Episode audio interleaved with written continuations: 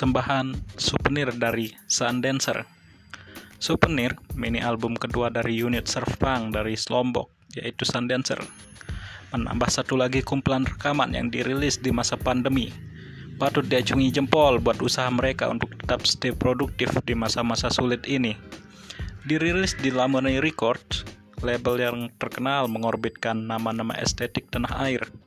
Tanpa bermaksud membandingkan, di format musik yang sama, Lamunai juga pernah sukses mengorbitkan The Panturas. Meskipun mengulangi kesuksesan yang sama dengan band yang berbeda nampaknya bukan jadi agenda utama bagi label ini. Namun, atensi ke arah situ mungkin ada di benak mereka. Apa yang menarik dari souvenir? Banyak sekali. Salah satunya adalah aksen musik dan produksi musik yang cocok dengan identitas dengan Sundancer. Souvenir sukses mengangkat kelesan dancer dari musim bercinta yang ugal-ugalan jadi sosok musisi matang yang sopan dan amat memperhatikan setiap jengkal musik dan liriknya. Tengok di nomor kemarau, sebuah praktik musik garasi pop pantai bergaya musim panas 60-an ditingkahi unsur Melayu dengan vokal Deki Jaguar yang sopan sama sopannya dengan rapihnya petikan gitar psychedelia Om Robo atau Purnama Kudamba yang mengingatkan akan pesta dansa di pinggir pantai, membayangkan semilir angin berhembus bersama musik pantai dan anggur yang diseruput di gelas anggur yang mahal, bukan tipikal anggur murah yang dibungkus botol dan plastik hitam. Track lainnya seperti Tabir Surya punya kesan yang sama, sebuah iringan kepada dansa-dansa pinggir pantai pesta prom naik sekolah e Village yang mahal. Sepintas menyimak keseluruhan tujuh track dari EP ini. Kesan dari penulis adalah apakah ini sebuah paket naik kelas dari Sun Dancer? Apakah perubahan ini sangat perlu untuk ditunjukkan di mini album kedua?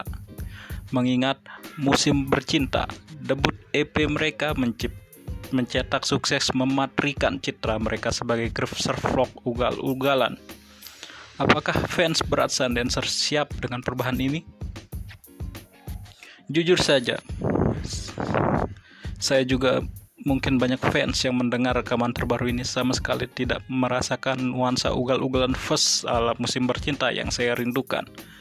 Di mini album souvenir yang teramat sopan ini, saya juga ragu apakah lagu-lagu terbaru mereka kali ini bisa dibawakan segahar mereka membawakan musibah atau baur bersama.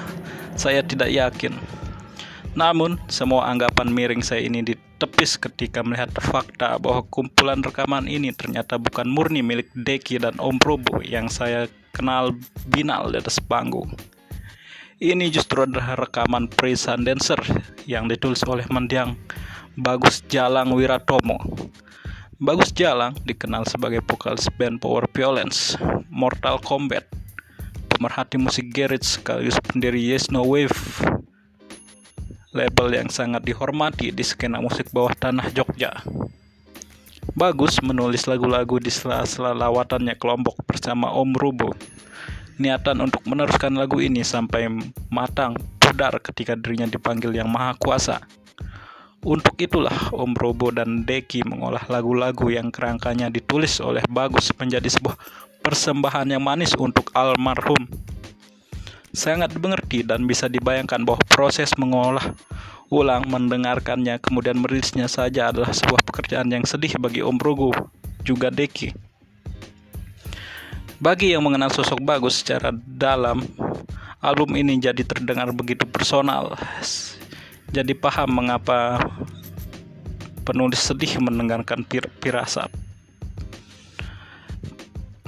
Artikel ini dimuat di pophariini.com pada tanggal 19 April 2021 dengan penulis Wahyu Acum Nugroho. Terima kasih. Semoga bermanfaat.